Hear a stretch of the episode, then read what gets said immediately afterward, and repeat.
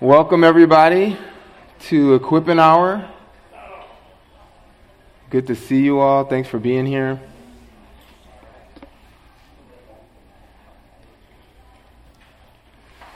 Um, one of the things that's uh,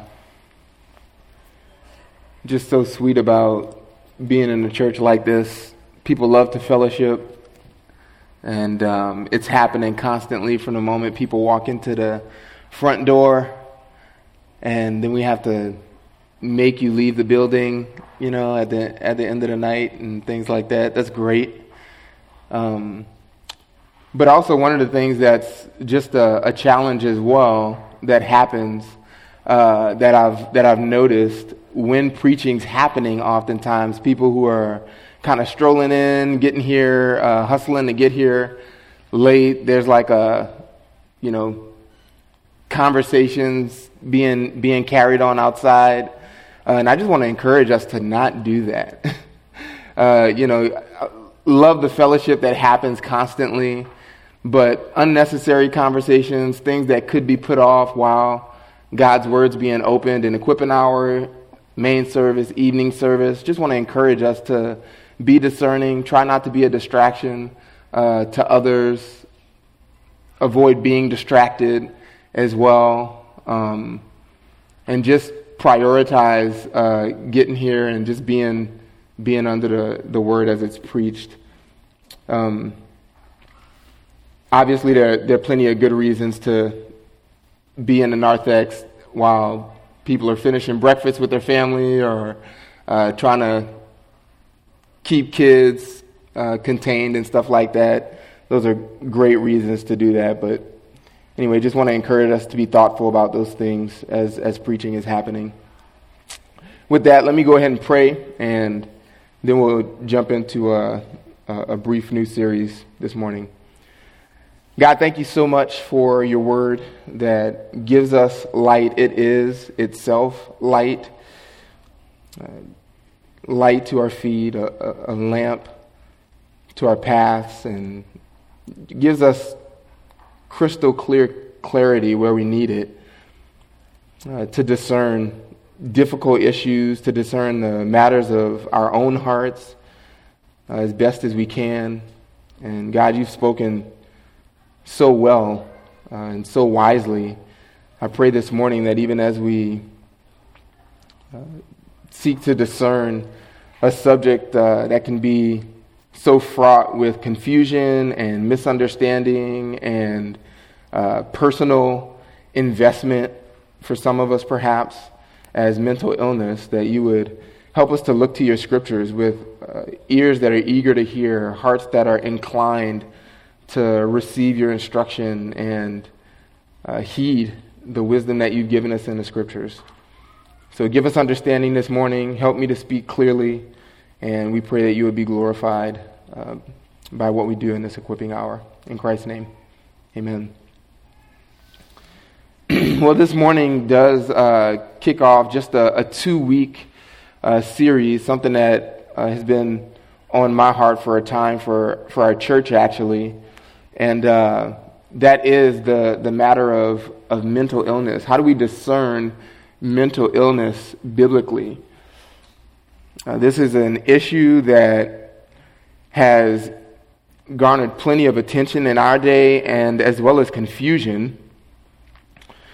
And just as a, an introductory note, if you were stepping in um, to, to even realizing that Scripture had something to say about this area of mental health or, or mental illness, as, as it's known, just giving some brief attention to the mere statistics alone should alert us that all is not right.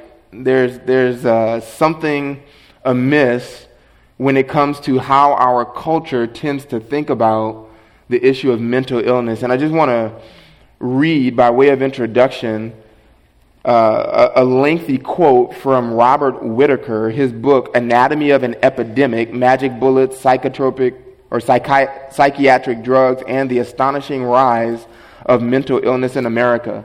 Robert Whitaker was a uh, journalist for new psychotropic drugs hitting the market.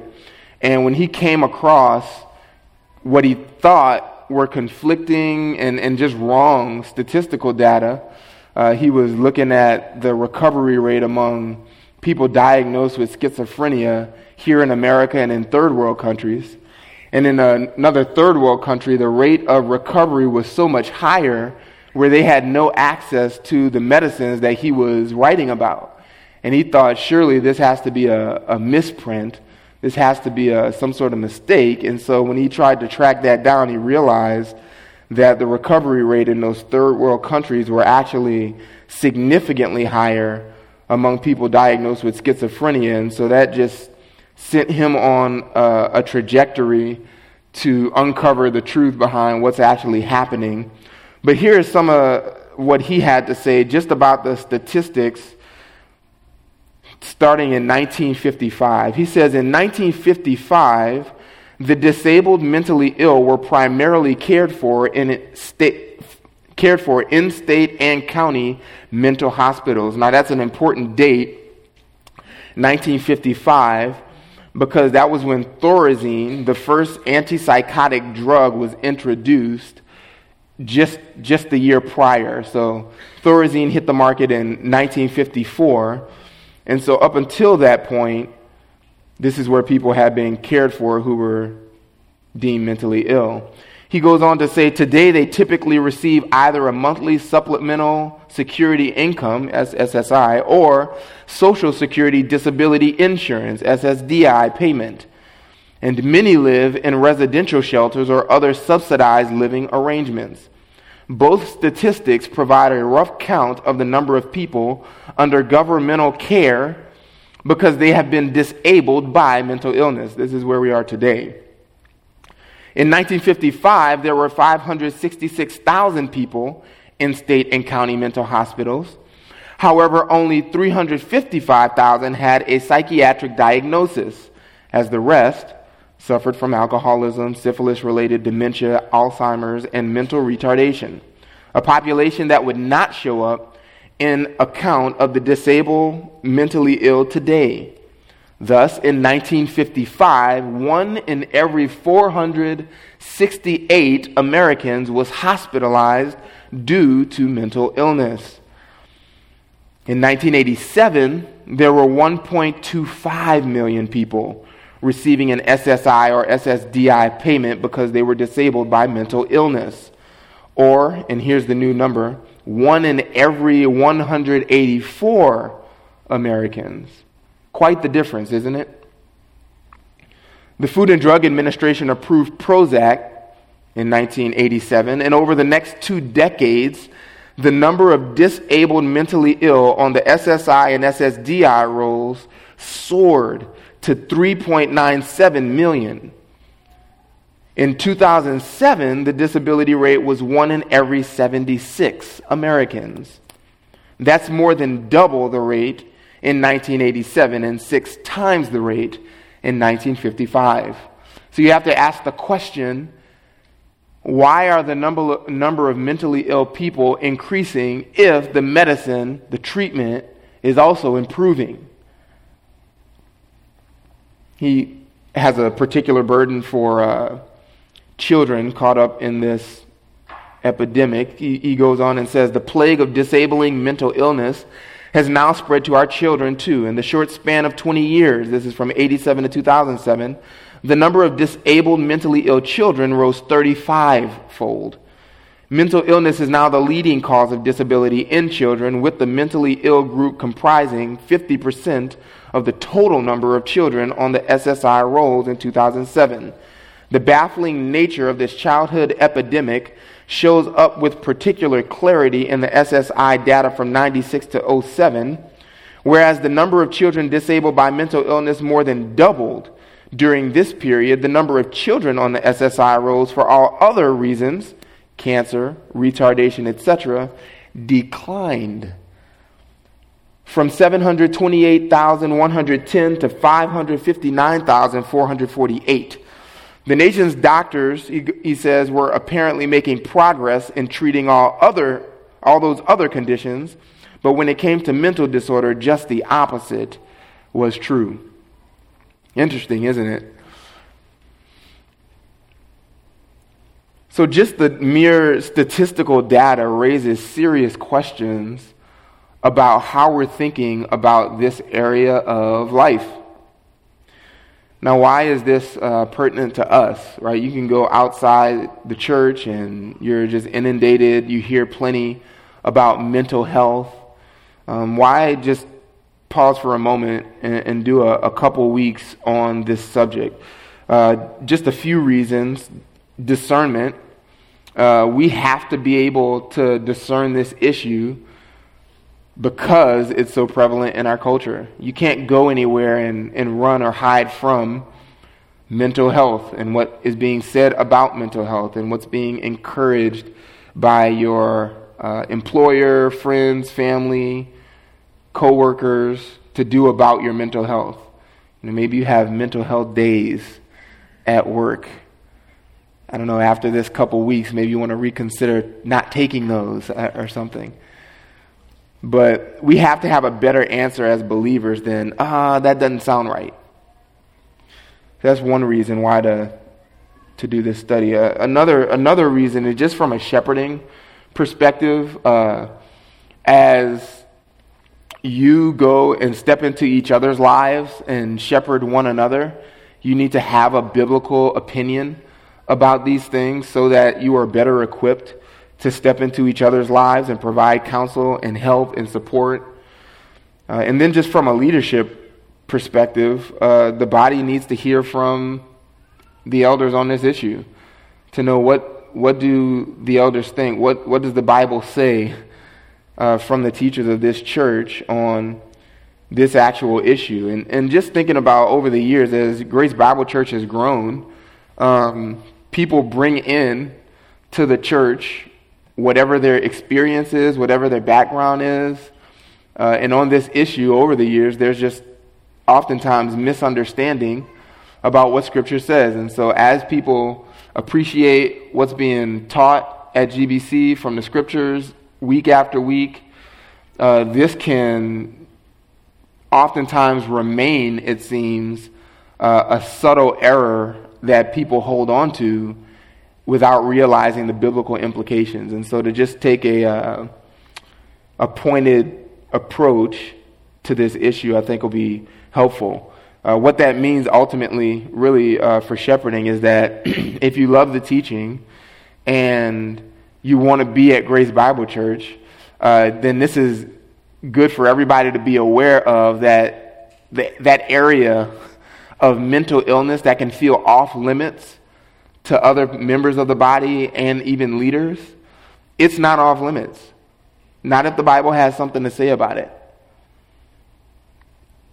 What, what gets called mental illness actually still needs to be shepherded. And it doesn't get to be one of those areas where, yeah, that's between me and my doctor. Thanks, Pastor, I'm good. No, it actually has implications for Christian living.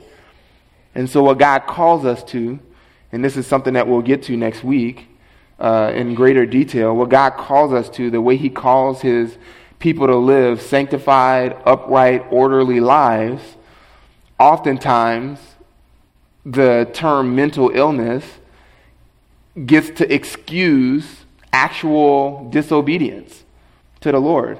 And so we just need to be, be clear about where to draw the lines in those things. So, what I want to give you over the next few weeks is several reasons that Christians ought to reject the current cultural understanding of mental illness. Several reasons that Christians ought to reject the current cultural understanding of mental illness. And that's a broad enough heading for me to just basically say whatever I want to say to you from, from Scripture, what the Bible says about this issue. Okay? Uh, Christians should reject the current cultural understanding of mental illness. And let me just begin by saying that the term itself according to Scripture, is a misnomer. The term itself is a misnomer biblically. Uh, what do I mean by that? Biblically, illness is not a mental issue. Illness is not a mental issue. So, those two terms being joined together by the professionals of our day mental and illness just don't belong together biblically. You probably have all kinds of questions. Just, just hang on. Uh, first off, I just want to point you to one passage that actually does, in, in one instance, bring medical language, medical terminology, right into contact with mental life. So open up to Jeremiah 17. You're familiar with this passage probably.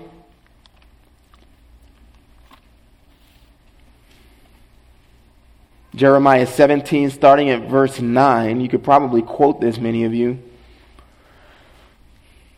But in this passage, we'll see that medical language, actual, the actual language of sickness and illness, are used right up against mental activity, uh, all to disclose a spiritual reality. So, verse 9, Jeremiah says, The heart is more deceitful than all else. I'm reading from the Legacy Standard Bible. And is desperately sick. Who can know it? I, Yahweh, search the heart. I test the inmost being, even to give to each man according to his ways, according to the fruit of his deeds.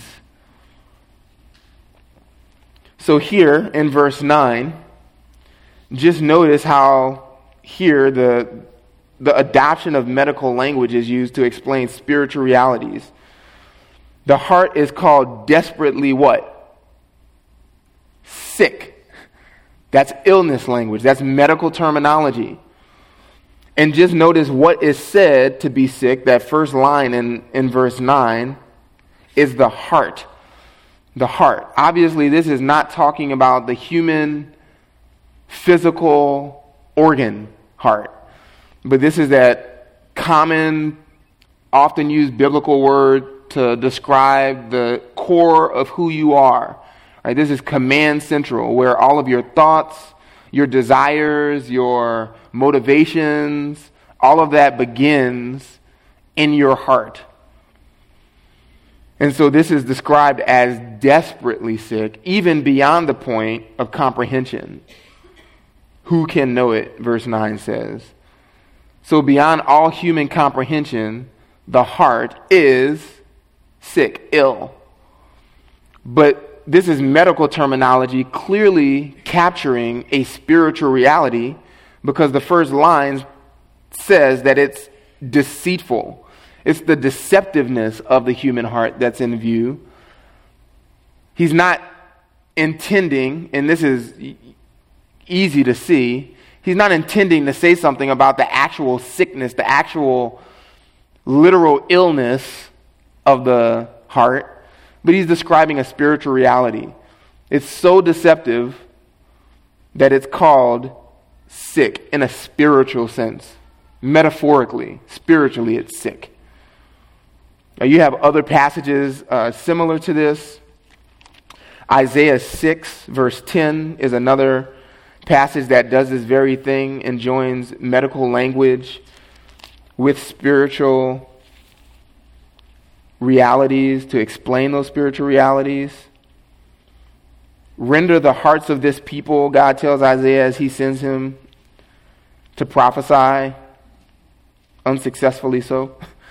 Go and tell this people, keep on hearing but do not understand, keep on seeing but do not know. Render the hearts of this people, verse 10 insensitive, their ears dull, their eyes dim, lest they see with their eyes, hear with their ears, and understand with their hearts, and return and be healed. Again, healed. That's medical language. Uh, and, and they would be healed in the sense that they would then see, hear, and understand with their eyes, ears, hearts. It barely needs explanation that these are all capturing a spiritual reality. Even the reference to see with their eyes, to hear with their ears. Isaiah is not talking to people who are blind literally and deaf literally. But the point is that their eyes aren't working right to see what they should see. Spiritually speaking, they don't see what they should see, they don't hear what they should hear. Now, you can just write down Deuteronomy 29 4 because the same triad is used eyes, ears, hearts, see, hear, understand. These are capturing spiritual realities. And in Deuteronomy 29, Moses makes it abundantly clear that to accomplish these things, seeing, hearing, understanding, God must grant a new heart in regeneration, in the new birth, a circumcised heart. And so Moses says there that he has not given that to the people collectively. And so this is as close as Scripture comes to saying people are mentally ill. But it's capturing a spiritual reality. And I'm sure that you've never heard a single person use the term mental illness to capture a man's spiritual deadness before God because of his own unbelief. We just don't use the term that way. And so this is a misnomer according to Scripture. If we just all of a sudden started referring to mental illness as spiritual deadness, I'd be game. That's not the case. Let me show you a couple passages that actually insist that there is or there is no actual reality um, the way that mental illness is being used. Just go to Proverbs 18. Proverbs 18, 14, and I do think Proverbs is just a phenomenal book to see a lot of what we'll be talking about over the next two weeks. Proverbs 18, 14 makes it clear that mental illness is a misnomer because the mind of man does not get sick.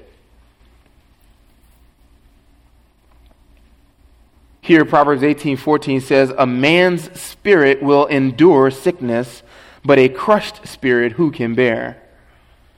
A man's spirit will endure sickness, but a crushed spirit who can bear?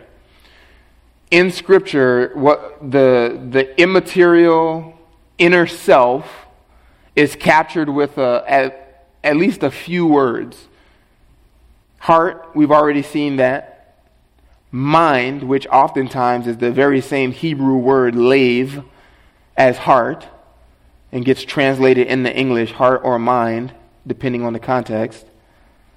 So you have heart, mind, but then also soul and spirit. And if you were to just trace those out throughout Scripture, you would see that they perform the same functions. They have desires, the heart, soul, mind, spirit. They sing, they think, they speak.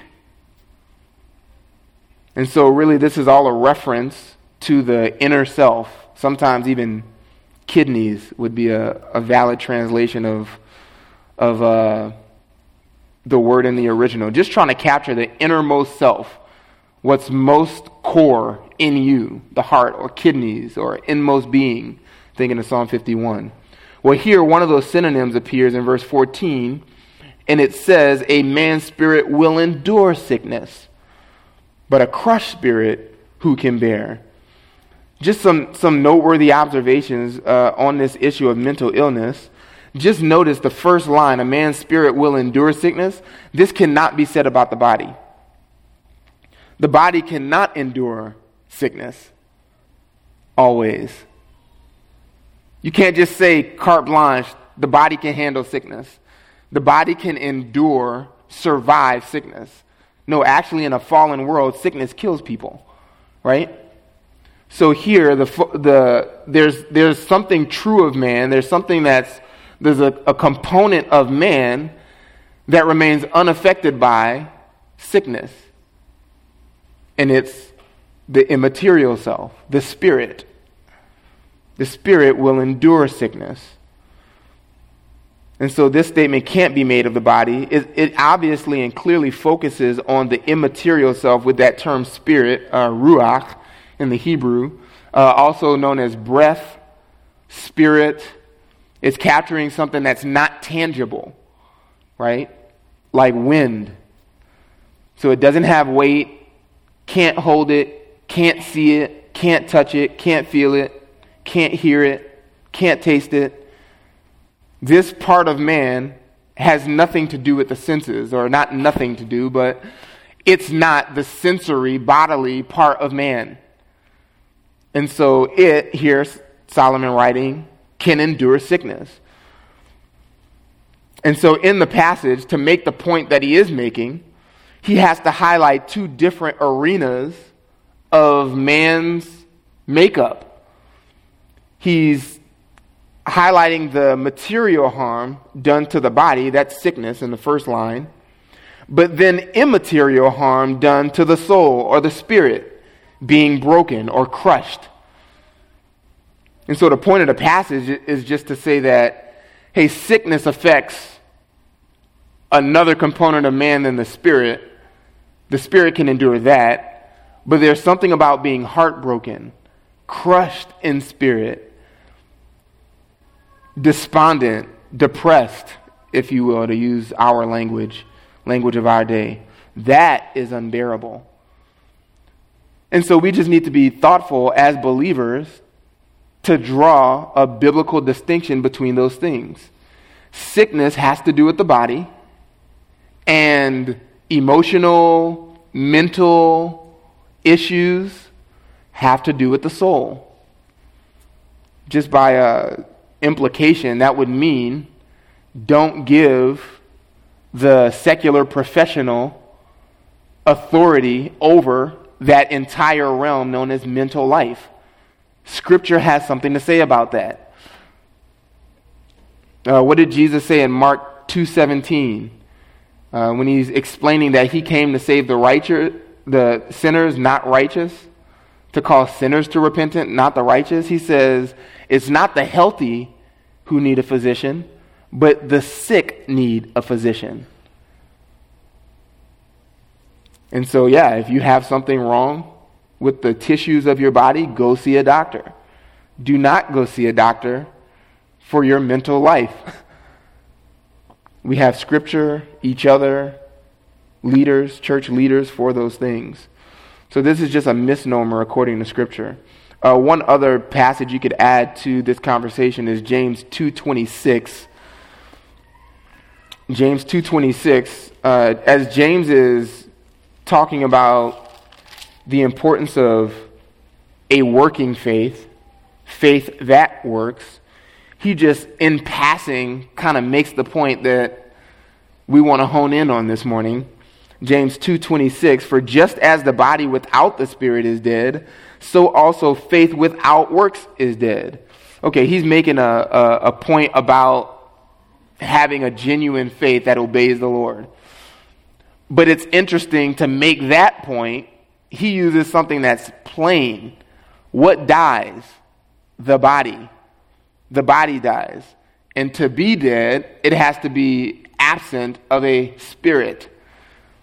Uh, the point here is you think about causes for death. Causes of death can include sickness, uh, age, injury.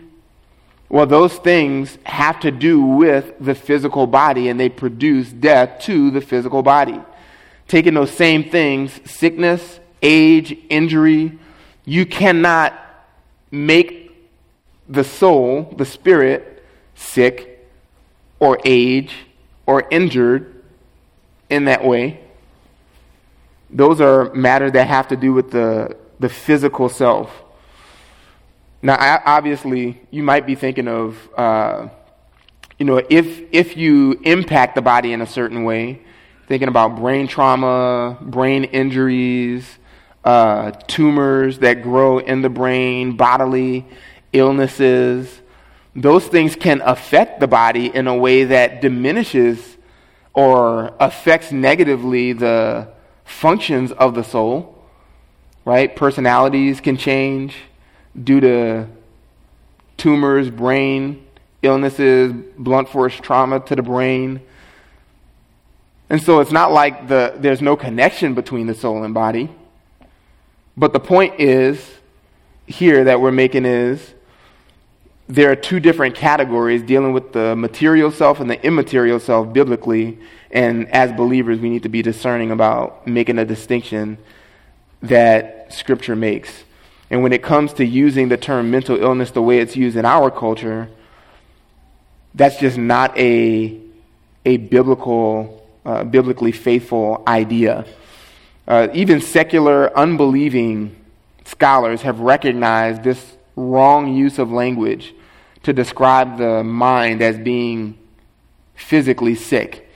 Uh, Thomas Szasz in a book called Psychiatry, the Science of Lies, not subtle at all, but he helpfully says, just, just makes this same point, makes this observation of the error in this language. He says the distinction between bodily illness and mental illness rests on a misuse of the term illness.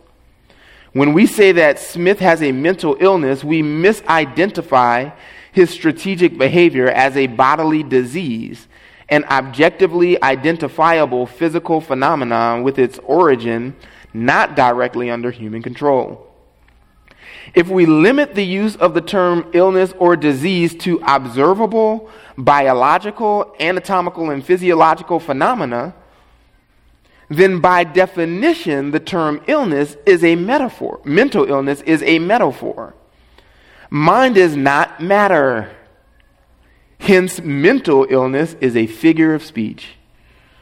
The idea of two kinds of diseases, one bodily, the other mental, is an unintended product of the scientific revolution, the, in, the imitation of science called scientism Hysteria, schizophrenia, mental illness, and psychopathology are scientistic, not scientific terms.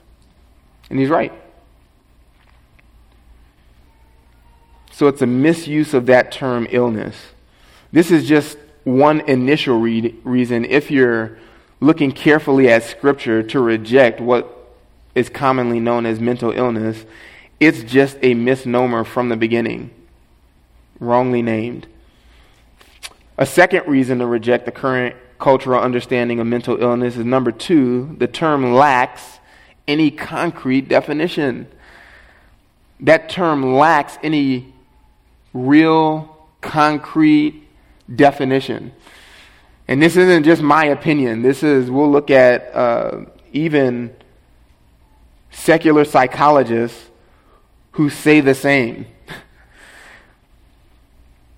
So, Peter Gray, who wrote a, a, very popular introductory book on psychology, this is uh, the book that's used at Ivy League schools like Yale. Peter Gray wrote this as he's trying to define or explain what a mental illness is.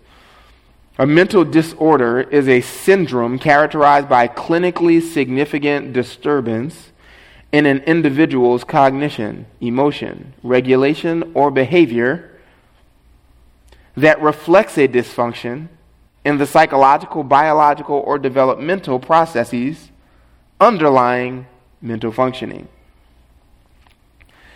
Mental disorders are usually associated with significant distress or disability in social, occupational, or other important activities. You get it? He's saying a lot, but just notice he hasn't actually told us what it is. He's just said it has to do with these things. It has to do with uh, a syndrome. A syndrome is just a, collect- a collection of symptoms. So you have individual symptoms, and when all of those come together, that you call that a syndrome. And the syndrome, that collection of symptoms, is characterized by what he says are clinically significant, that's an ambiguous subjective term, clinically significant disturbance in an individual's cognition, emotion, regulation, behavior. And he says when that clinically significant disturbance affecting those areas of life are present, then it reflects a dysfunction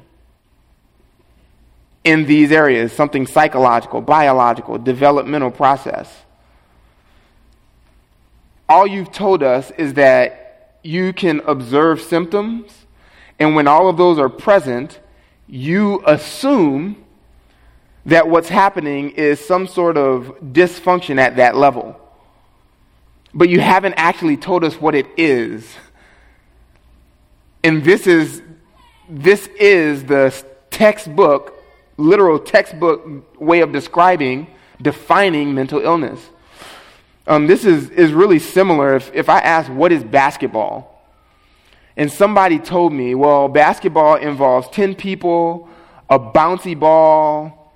They bounce it, they pass it around to each other, and those 10 people, they throw that ball into a circular hoop above the ground as they run back and forth between the hoops. Well, you've, you've described what you're calling basketball, but you haven't actually told me, well, what is it though? If you're going to define basketball, you got to at least include that it's a sport, it's a game that involves these things. Okay, so it's a sport, it's a game. And now tell me what's involved. We just lack that when we come to, well, what is mental illness? You can't come to an agreed upon idea of it's this tangible, identifiable, measurable thing, whatever it is. And here's how we know when it's present. It, it works the exact opposite way with real illnesses. We can tell you what cancer is. We can tell you what hypothyroidism is. We can identify the uh, factors that are present when those illnesses are, are happening in the body. They're measurable, identifiable, testable, provable. Even Peter Gray, who accepts this textbook definition, uh, he goes on to recognize that there is no real satisfying concrete definition. He goes on to say this in the same book when he defines a mental disorder. He says mental disorder has no really satisfying definition. It's a fuzzy concept.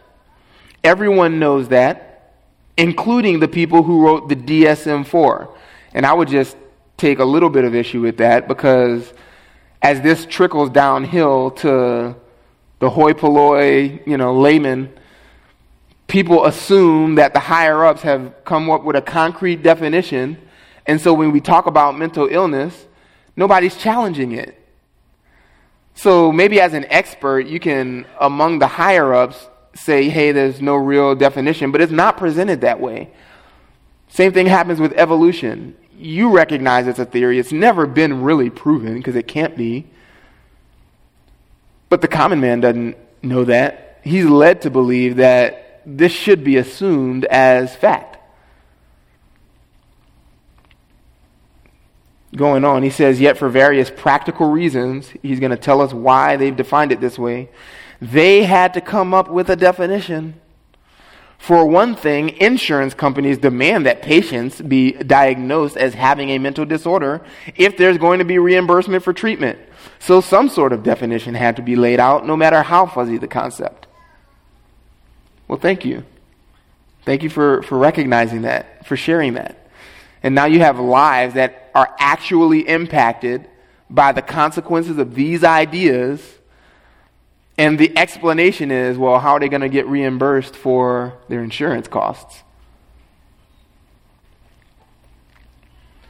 So just recognize that even uh, someone with the level of expertise who could write a psychology textbook on, on the subject admits there is no really satisfying definition. Okay, we should take their word for it. There's no satisfying definition for what a mental disorder is. And thirdly, for this morning, and finally, a reason that Christians should reject the current cultural understanding of mental illness is that, three, it requires an evolutionary, materialistic anthropology. It requires an evolutionary, materialistic anthropology. Here's what I mean anthropology, study of man. What you think about man, what you believe about the way that God has created man, if you accept Scripture's testimony, precludes you from accepting the common understanding of mental illness. The two cannot go together. Because in order to accept what is commonly taught about mental illness, you have to also embrace what culture teaches, what the world teaches about evolution and that man is all he is is material. There is no soul. There is no immaterial self. All we are is a conglomeration of neurons firing. That's it. Just to, to make this point, consider uh, again, to quote from Peter Gray, he says there are three fundamental ideas of psychology. And so, in his opinion, you reject any one of these and you no longer have psychology. That's helpful for me as a believer, wanting to know what does the world say about this area of mental health and psychology. He's just going to tell me very clearly remove any one of these, you no longer have what we're describing, the experts, as psychology. Here's his three fundamental ideas. Number one, behavior and mental experiences have physical causes which can be studied scientifically. More on that in a second. Number two, the way a person behaves, thinks, and feels is modified over time by the person's experiences or in his or her environment. And then finally, number three, the body's machinery, which produces behavior and mental experiences, is a product of evolution by natural selection. You trace out the implications of this. This is how you get the field of psychology, psychiatry. You remove any one of these, and you would have to, you would be undoing much of what is assumed in those fields. Just to look at the first and third fundamental ideas, the first one, behavior and mental experiences have physical causes which can be studied scientifically. You can see the materialistic worldview in that assumption. To say that not only behavior, what we do with our bodies, but then the thoughts, desires, drives, motivations, that would be mental experiences, even those, he says, have physical causes. And those physical causes can be studied scientifically. Now, I don't know all of his motivations in making that claim and holding to that presupposition, but what might be an unbeliever's motivation to make such a claim, to cling to such a statement?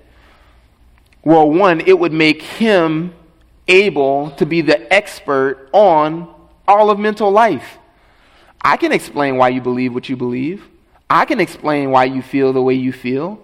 I can explain why you think the way you think because I have my scientist hat on. And so he makes mental life his area of expertise. The church has uh, been an unfortunate uh, part of giving this area to, to the experts um, by saying, you know what, they're right. They, they, do, they are the experts on mental life. They can tell you why you're depressed or why you're anxious or why you're fearful. We, we shouldn't give up that ground biblically. But by saying that behavior and mental experiences have physical causes, he clearly has a materialistic worldview. By saying that they can be studied scientifically, he's made it his area of expertise, not the pastors, not the churches. The third is similar. He says the body's machinery. So this includes everything from your fingernails to your brain. The body's machinery which produces behavior and mental experiences, that's another way of saying that they have physical causes, is a product of evolution by natural selection. So here he would, one of the implications would be if we can study animals uh, and how they think and act, then we can learn much that we need to know about man. So the body's machinery produces mental experiences or mental functions. Uh, this is not a new idea to our day. Uh, one of the, at least by one psychologist's uh, articulation of history, Thomas Hobbes, famous philosopher, was credited with this idea, introducing an idea like this and making it popular. In his book Leviathan in 1651, he actually made this case. So, just to quote one psychology professor from Yale, Peter Bloom, he says Hobbes argues that spirit or soul is a meaningless concept and that nothing exists but matter and energy. In Hobbes's view, all human behavior, including the seemingly voluntary choices we make, can in theory be understood in terms of physical processes in the body, especially the brain. Conscious thought, he maintained, is purely a product of the brain's machinery and therefore subject to natural law. This philosophy places no theoretical limit on what psychologists might study scientifically. So you can just see the area of expertise changing hands. Uh, and this is, if you're thinking about the date, 1600s, this is the Puritans' era. You know, so you have Puritans writing, uh, sparring with other intellectuals of their day. They're interacting and you know with this kind of error, even at their time. Thomas Hobbes was condemned by the Catholic Church as a heretic for these ideas, so it was even a problem then. Uh, this gets repackaged in 1962 by the Nobel Prize laureate Francis Crick.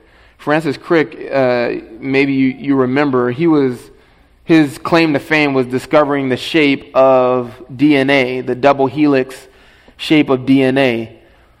And so he was a, a famous, very capable biologist, but he went beyond his biology and he summarized in a book called The Astonishing Hypothesis what he, what he called the Astonishing Hypothesis. He published this book in 1994, and here is what he said, his claim in that book. Francis Crick said, You, your joys and your sorrows, your memories and your ambitions, your sense of personal identity and free will are, in fact, no more than the behavior of a vast assembly of nerve cells and their associated molecules. As Lewis Carroll's Alice might have phrased it, you're nothing but a pack of neurons. This was the astonishing hypothesis. You can boil all life down to the brain, what happens at the level of the brain function.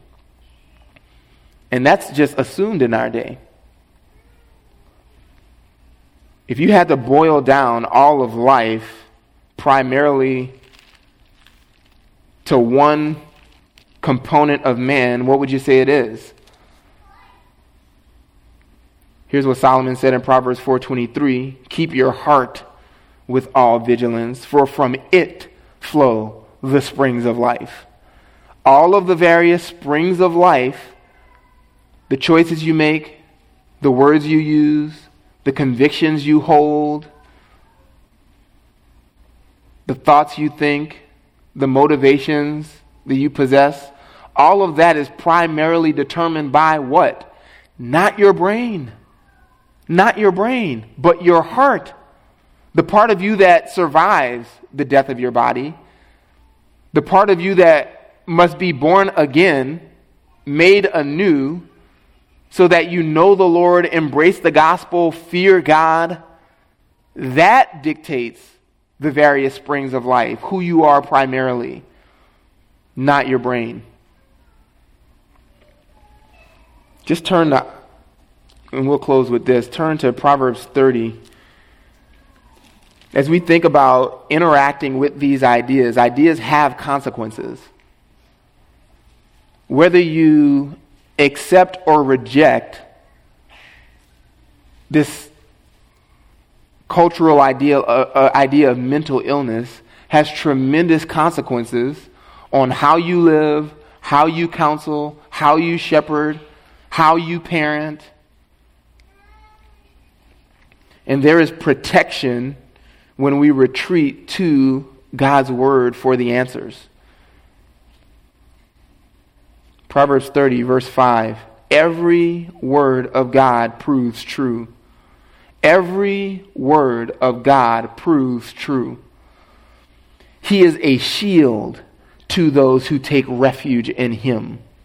Do not add to his words, lest he rebuke you and you be found a liar. There is great encouragement in this passage to just believe what God says, regardless of how antithetical it is to the culture, regardless of how outlandish it might seem to us. There is protection in believing God and taking Him at His word. Look at the second line in verse 5. He, God, is a what? Shield, protection, something worth hiding behind. Not for everybody, but to whom? Those who do what? Take refuge in Him. Take refuge in Him. And just in this context, how do you take refuge in God? God's not physical, He's immaterial, incorporeal. And so, how do you go hide in Him? Retreat to Him for safety. Look at the first line. Every one of His words prove true. Don't add to His words, verse 6, is how you take refuge in God. Just take Him at His word. What does He say? I'll believe it. What does He tell me to do? I'll do it. How does He tell me to think? I'll think that way. I'll be convinced of that. That's how you receive the protection that God offers. As believers, you must be eager to embrace what God says about these things. As a church, Grace Bible Church, we must be eager to embrace and shepherd from what God says about these things. And there is a winsome, patient, uh, persuasive, tactful way of approaching these issues with one another that we need to carefully navigate. But the point is, we cannot capitulate, we can't give ground on adhering to what God says about these things. If we would, then verse 2 or verse 6 would prove to be true of us. We would receive the rebuke and be found out to be untrue, to have been lying against God. And we don't want to do that as a church. One biblical counselor, as he's encouraging Christians with the sufficiency of the scriptures to navigate these issues, he says this about God's word. For the Christian counselor, the word of God must be more than an interpretive grid for the acceptance or denial of psychological truth claims. The scriptures have to be more to us than the, an interpretive grid for the acceptance or denial of psychological truth claims. It, the Word of God, is the operative domain from which the counselor derives his or her functional and final authority, being accepted as the determinative authority in anthropology. Scripture serves as the only reliable source for the Christian counselor's diagnostic terminology and remedy. And by God's grace, this will be true of us. Let me pray. God, thank you for articulating these things to us, just giving us, if we're careful to heed your wisdom, if we're careful to read your words, and just incline our ears, incline our hearts to receive them for what you've said, then they can give us clarity and light and hope and help, even protection as we run to you, helpless though we are without your words. God, you promise formidable protection to us if we would just seek refuge in what you said. And so give us the strength, the ability, the wisdom to do this. Help us to walk humbly with one another as we draw near to each other and patiently uh, help each other gain clarity on what God says. Uh, give us boldness to do just that, to patiently step into each other's lives. And God, to give your reign, uh, your word, full reign over our own thoughts, over our own lives, and to help each other to do the same. We pray all this in Christ's name. Amen.